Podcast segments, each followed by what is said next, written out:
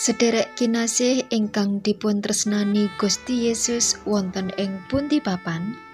Shalom Waosan gembala menyapa dinten menika?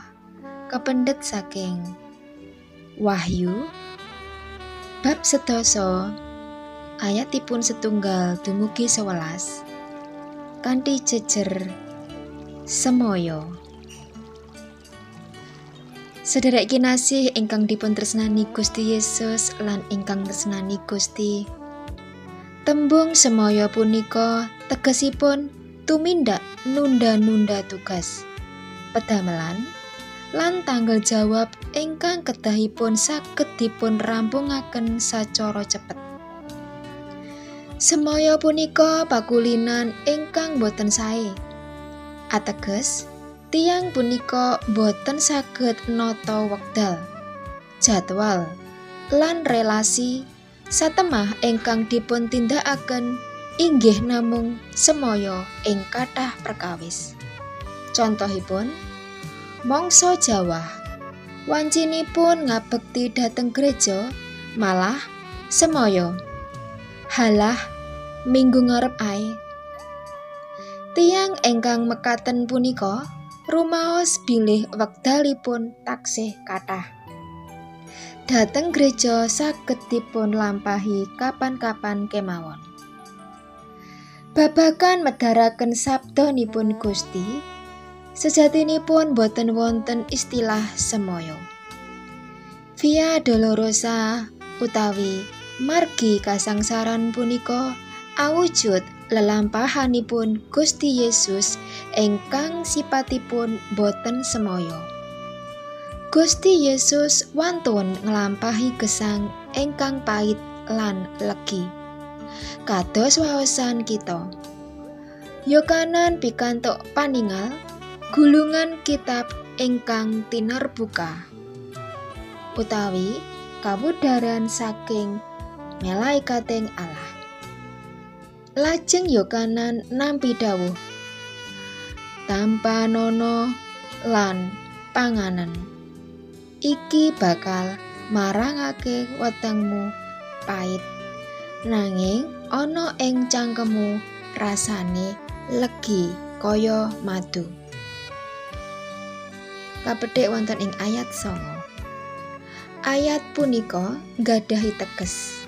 Setunggal Lumantar kitab suci, kita saged sumerep bilih tindak tanduk kita lepat lan dosa. Lajeng kita badhe pikantuk paukuman lan kedah meratobat utawi asipat pait. Teges ingkang kalih nggih menika lumantar kitab suci kita saged ngraosaken katresnanipun Gusti.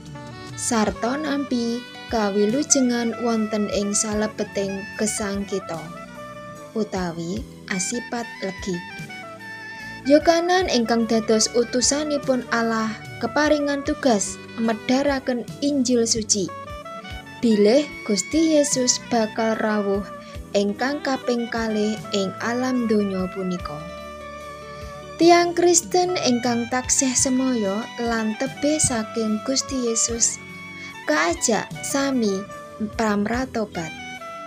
Pepujian Kidung Ria Setungalatus kawan doso gangsal ngengetaken kita sami tansah gumregah lan ojo semoyo nglampahi sabdanipun Gusti.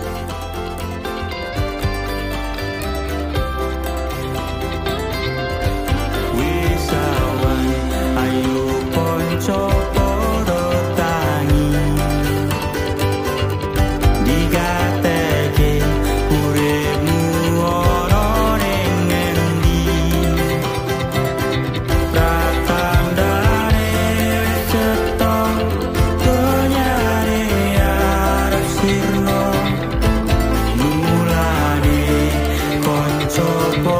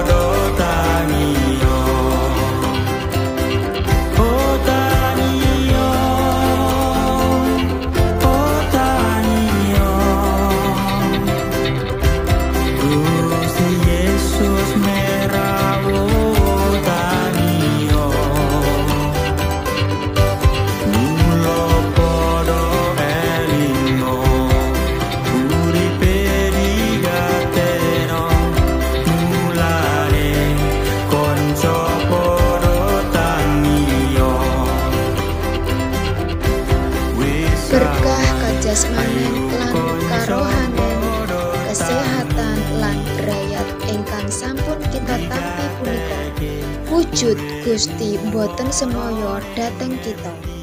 Mila kita ingkang katitahaken dening Gusti Allah punapa kita wantun sumaya dumateng Gusti?